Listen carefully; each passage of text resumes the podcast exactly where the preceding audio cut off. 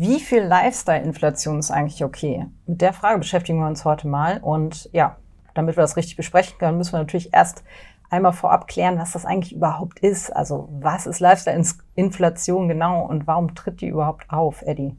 Ja, also als Lifestyle-Inflation bezeichnet man ja das Phänomen, dass mit steigendem Einkommen auch die Ausgaben für den Lebensstil ansteigen, was prinzipiell nicht unbedingt was Schlechtes sein muss, aber das geschieht ganz oft einfach unbewusst und kann dazu führen, dass trotz höherem Einkommen keine signifikante Erhöhung einerseits von meinem Wohlstand, also meinen, meinen Ersparnissen passiert und meine finanzielle Situation sich eigentlich auch nicht verbessert. Das heißt, beides geht gleichzeitig hoch, aber ich fühle mich finanziell auf dem gleichen Level. Genau, ist ja auch klar. Also wenn ich zum Beispiel von einer kleineren Wohnung in eine größere Wohnung umziehe, weil ich jetzt mehr Geld verdiene und mehr Miete leisten kann, dann verändert sich ja meine finanzielle Situation in dem Sinne nicht. Also ich kann jetzt nicht mehr sparen oder so. Ich habe einfach Einnahmen und Ausgaben ausgeglichen, würde man sagen. Ne? Genau, ich habe zwar eine größere Wohnung dafür und da muss man eben gucken, lohnt sich das wirklich für mich? Habe ich jetzt wirklich so viel von dieser größeren Wohnung? Mhm. Und steht es im Verhältnis zu dem, ich nenne es jetzt mal finanziellen Stress, weil ich habe dann weniger Ersparnisse, also ich kann weniger Wohlstand aufbauen. Ja, wie kann man das denn jetzt erkennen, ob man selber der Lifestyle-Inflation unterliegt? Das ist ja gar nicht so leicht. Also normalerweise sind es so Anzeichen davon, dass man halt eben mehr verdient, aber nicht unbedingt glücklicher wird. Also bedeutet, um mal bei dem Beispiel mit der Wohnung zu bleiben, ich gebe mir aus, ich leiste mir was Größeres, aber irgendwie fühle ich mich damit auch nicht besser. Das hängt vor allen Dingen damit zusammen, dass ja materielle Dinge uns nur in einem gewissen Umfang glücklicher machen und da meistens zum Punkt kommt, ab dem das jetzt einem auch nicht mehr Glück beschert. Also das könnte ein Indiz sein. Und ja, dass sich generell einfach das Leben jetzt nicht verbessert, trotz höherem Einkommen. Und ich finde, dazu zählt ja auch, ich verdiene mehr, lege aber nicht mehr zurück, weil ich das wieder ausgebe und dann fühle ich mich ja auch nicht so gut, weil wir müssen ja alle ein bisschen was zurücklegen, wenigstens für später. Und ich habe tendenziell ja mehr Stress, mehr Geld zu verdienen also man, eigentlich äh, erhöht sich ja der Stress in meinem Leben und wenn ich Pech habe, habe ich kein besseres Leben. Genau. Also das ist so, ja. genau, das ist so quasi der Worst Case, würde ich sagen, von ja. der Lifestyle-Inflation, was so wirklich das, das große Problem ist.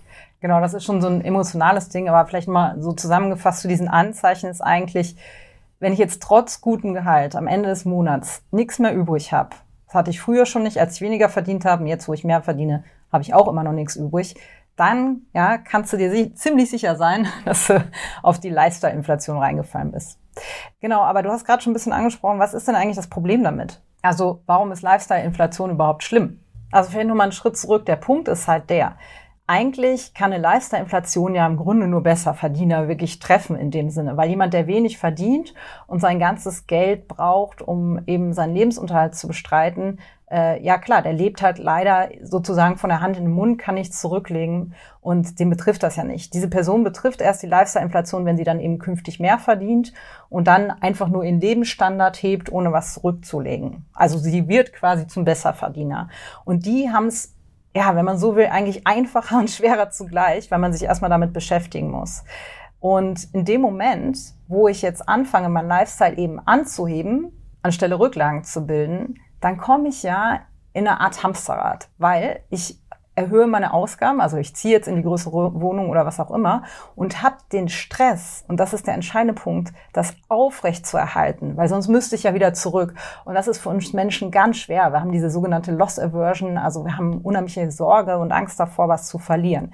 Das heißt, ich bin im Stress, dass ich weiterhin viel verdienen muss, um meinen neuen, mein neue Upgrade sozusagen mir auch künftig leisten zu können. Und das ist sozusagen das, ja, was es so schwer macht. Und dabei geht es ja nicht nur darum, um, um das Sparen. Ich finde, es geht einfach darum, einen gewissen Puffer zu haben, dass ich weiß, okay, ich kann mal hier ein bisschen über die Stränge schlagen und ich bin nicht so on the edge mit, mit meinem Geld. Das hat auch mit Sparen zu tun, aber einfach im, im täglichen Leben, dass man ein bisschen Puffer hat und ja. sich nicht so viel Gedanken um Geld machen muss. Genau, und nicht immer so an der Kante ist. Ne? Genau. Das ist echt stressig. Ja. Ja, auf der anderen Seite hat man eben natürlich als Besserverdiener die Chance, das nicht zu machen, dann nicht darauf reinzufallen sozusagen. Und äh, dann kann man natürlich finanziell schnell ziemlich gut dastehen, wenn man eben nicht auf die Lifestyle-Inflation sozusagen reinfällt. Also das macht eben die, die ja, das, das Einfachere für den Besserverdiener aus. Der kann natürlich prinzipiell viel leichter so einen Puffer aufbauen. Genau, da ist die Frage, wo, wo setzt man jetzt den Besserverdiener an? Aber man hat ja einfach das Problem, es gibt gewisse Grundkosten, die jeder Mensch hat. Er muss essen, er muss wohnen ähm, und andere Dinge, die quasi essentiell sind, wo, wo, die überlebenswichtig sind. Ja. Und wenn ich natürlich ein etwas höheres Gehalt habe, kann ich mir zwar theoretisch einen höheren Lifestyle leisten, aber es ist natürlich auch viel, viel einfacher, auf dem Basic Lifestyle zu bleiben, zum Beispiel. Und ich habe einen riesigen Puffer, der mein Leben aus meiner Sicht, also so haben wir es ja auch erfahren, viel, viel besser macht, wenn man den Puffer einfach tendenziell ein bisschen größer ansetzt. Genau, damit, so? total. Also damit kann man halt entweder eben was zurücklegen für später oder einfach, was du gerade meintest, halt eben, es gibt ein gutes Gefühl, halt nicht so auf Kante gestrickt zu leben. So, das große Problem mit der Lifestyle-Inflation oder ich sag mal andersrum, wie entsteht die überhaupt, ne? wo kommt das Ganze her, liegt eigentlich im Kern begründet in einem Vergleich mit anderen. Wie immer. Wie immer, wenn es ja. irgendwie kacke ist, liegt es daran, dass wir uns mit anderen vergleichen. Weil wir gucken natürlich, was ist denn mit denen, also wir, ob wir wollen oder nicht. Wir machen ganz unbewusst, machen wir das, dass wir uns konstant mit unserem Umfeld vergleichen. Immer schauen, ja, wie sieht's bei den anderen aus, äh, was verdienen die und was ist sozusagen gesellschaftlich normal auf meinem Level. Also wie verhält sich meine Peer Group? Da ist ja als genau mit der Wohnung, wenn jetzt zum Beispiel mein Freund sich alle eine größere Wohnung schaffen und ich wohne noch in der WG, dann kann man sich komisch fühlen, eventuell. Ja. Und da muss ich immer an, an Freunde von uns denken, die äh, sehr, sehr, sehr, sehr gut verdient haben als Unternehmensberater beide sind und noch ganz, ganz lange Zeit in der WG gewohnt haben. Oder in einer sehr kleinen Wohnung, oder ich weiß gar nicht mehr genau. Nee, die haben, die haben einfach weiter, die haben nicht in der WG gewohnt, also die waren schon als Paar gewohnt, aber die haben in ihrer, in so einer Studentenbude gewohnt. Genau. Also, ne? also, also super so low level, obwohl sie schon richtig, richtig gut verdient haben, also sich dicke hätten was Größeres leisten können. Genau. Ähm, gesagt haben, wir bleiben jetzt aber auf dem Level, um einfach diesen Puffer ein bisschen aufzubauen. Größer zu machen. Und die ja. waren total glücklich, sagen die auch immer noch, die hatten eine super Zeit und ja. äh, ganz ehrlich, das, das war denen einfach scheißegal. Und die beiden, die sind nämlich auch so, dass die halt, die haben halt kein großes Ego. Das heißt, das wäre denen völlig wurscht gewesen, was da andere Leute sagen. Das interessiert die überhaupt nicht. Die sind eh so witzig. Also ja, die haben aber auch ja. eine gewisse Vision. Ne? Die sagen, okay, ich habe dieses Ziel und was die Leute sagen, ist mir egal. Ähm. Sagen wir, die haben eh keine Ahnung. aber das kann ja Leute wirklich, das kann ja zu Problemen führen. Ne? Also man fühlt sich viele Leute fühlen sich komisch, wenn, wenn man in der WG wohnt, wo andere schon quasi ihre Beispiel, ja. Eigentumswohnung gekauft haben und so weiter. Ja. Und, und so Sachen, finde ich, muss man aushalten. Ja. Weil das ist es eigentlich, weil wenn ich darin einen Sinn sehe, das heißt, ich möchte Wohlstand aufbauen oder, oder ich fühle mich halt super in der WG, weil es super Spaß macht oder weiß ich nicht was, oder ich habe halt einfach eine gewisse Vision, dann äh, ziehe ich das durch. Und da fällt mir gerade was ein, das hatte ich gerade gelesen. Ich glaube, bei Tim Ferriss, der hatte das im Newsletter verlinkt. Also es war von jemandem anderen, den er verlinkt hatte, ähm, ein Blogartikel zu diesem Thema, was ist denn eigentlich normal? Und das Problem ist, dass wir eigentlich mittlerweile in so einem Komfort leben und auch ziemlich überkandidelt oftmals, was so den Lifestyle betrifft, dass eigentlich das, was als normal gilt, total over the top ist ja. und man selber, wenn man jetzt darauf achtet, schnell als, äh, wie heißt das, Asket gilt, ne? Asket, ja, glaube ich. Ja, genau. genau, das heißt also, wenn dich, man kann es auch andersrum formulieren, wenn dich andere nicht für komisch halten, dann bist du vermutlich über das Ziel schon hinausgeschossen. Ja. Also der Lifestyle-Inflation entgegenzuwirken ist nicht normal gesellschaftlich, Leute. Das müsst ihr wissen. Das ist nicht normal. Nee, das ist genau, das, das ist ein sehr, sehr guter Punkt, was, was ich auch immer sage, dass das, was als normal gilt, eigentlich nicht normal sein sollte, ja. weil es einfach über unseren Verhältnissen ist in vielen Bereichen. Und über dem, was uns eigentlich zu mehr Zufriedenheit bringt, vor allen Dingen. Das sowieso, ja. Weil, ne, wenn es nicht zwischendurch mal hart und unbequem ist, dann wird das nichts. So, wir messen immer in unserem Leben unser Zufriedenheitsniveau mit den härtesten Zeiten.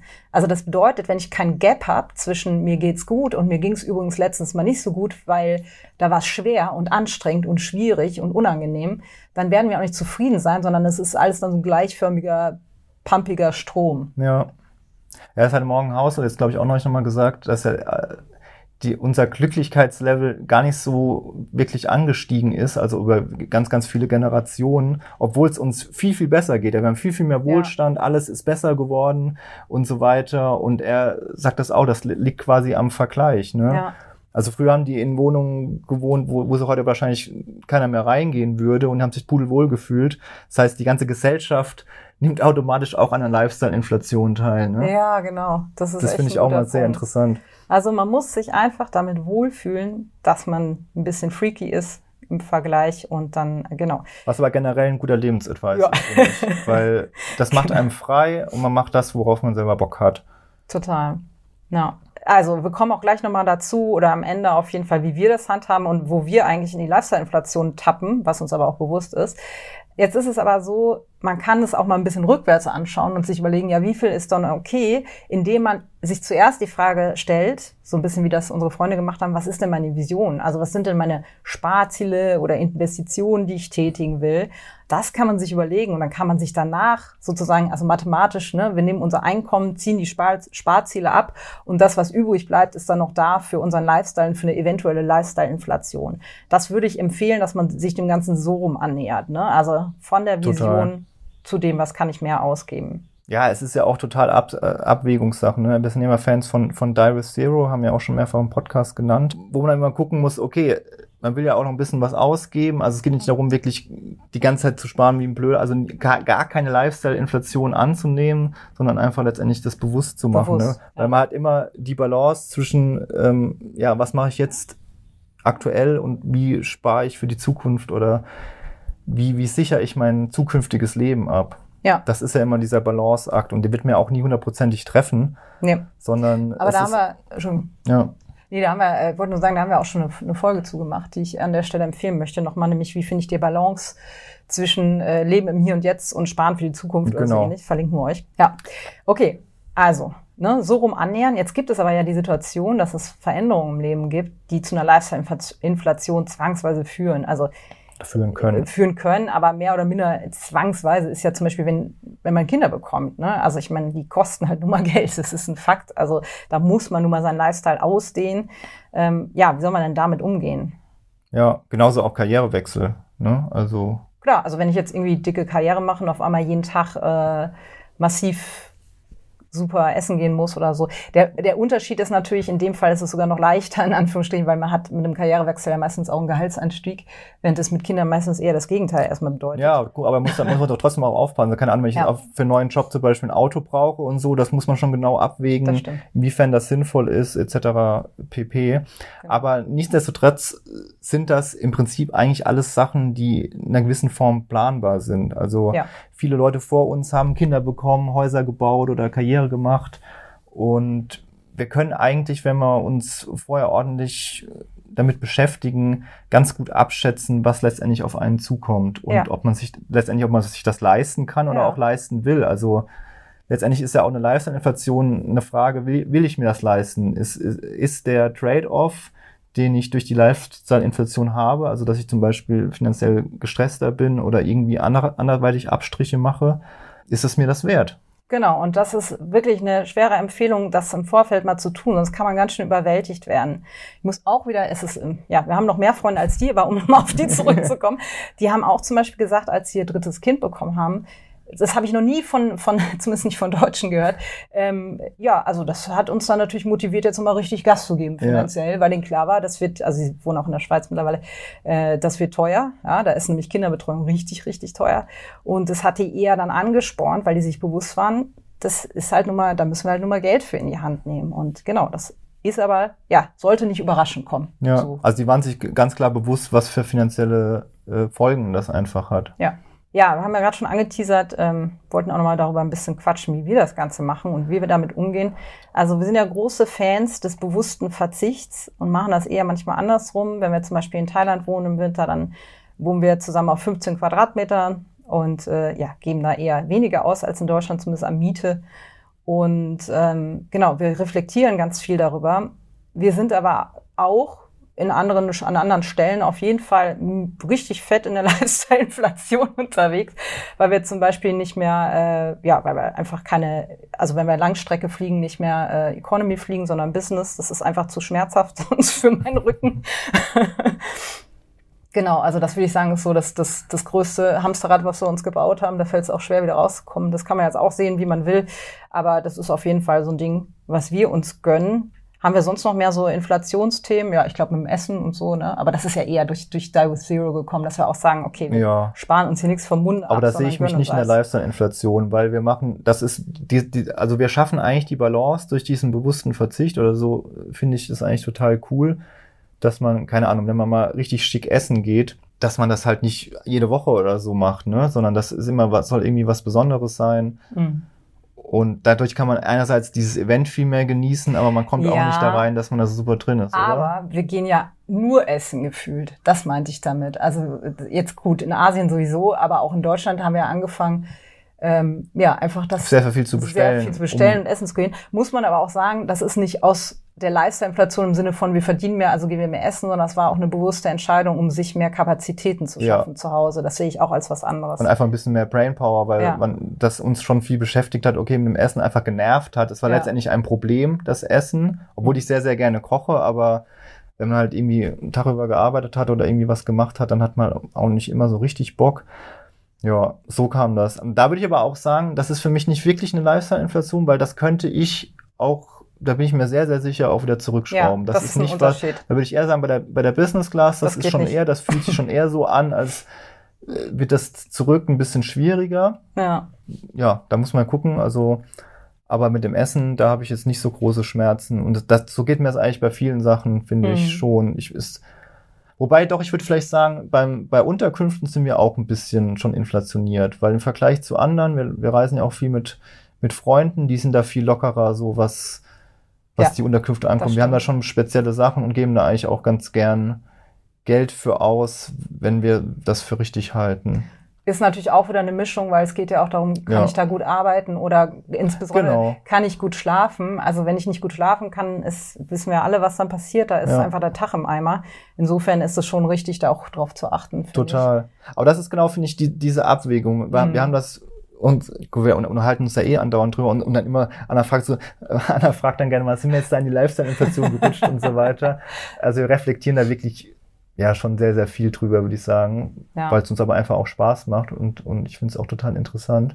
Aber das ist ja genau die Sache, ne? Also ich, ich muss es ja irgendwie ge gegenrechnen und dann hängt es natürlich auch davon ab, bringt es mich jetzt wirklich finanziell in irgendwelche, ansatzweise in irgendwelche Notsituationen. Also was heißt Notsituationen, aber ich. Kann ich nicht genug sparen, würde Kann ich ich sagen. dadurch Ist auch nicht genug sparen, ja, genau, Das ja. sollte man auch nicht eingehen. Man kann das eigentlich auch so zusammenfassen, wenn man nochmal auf die Frage schaut, wie viel Lifestyle-Inflation ist okay. Das sind eigentlich zwei Punkte. Also erstens, kann ich es mir leisten? Das war das, was ich vorhin meinte.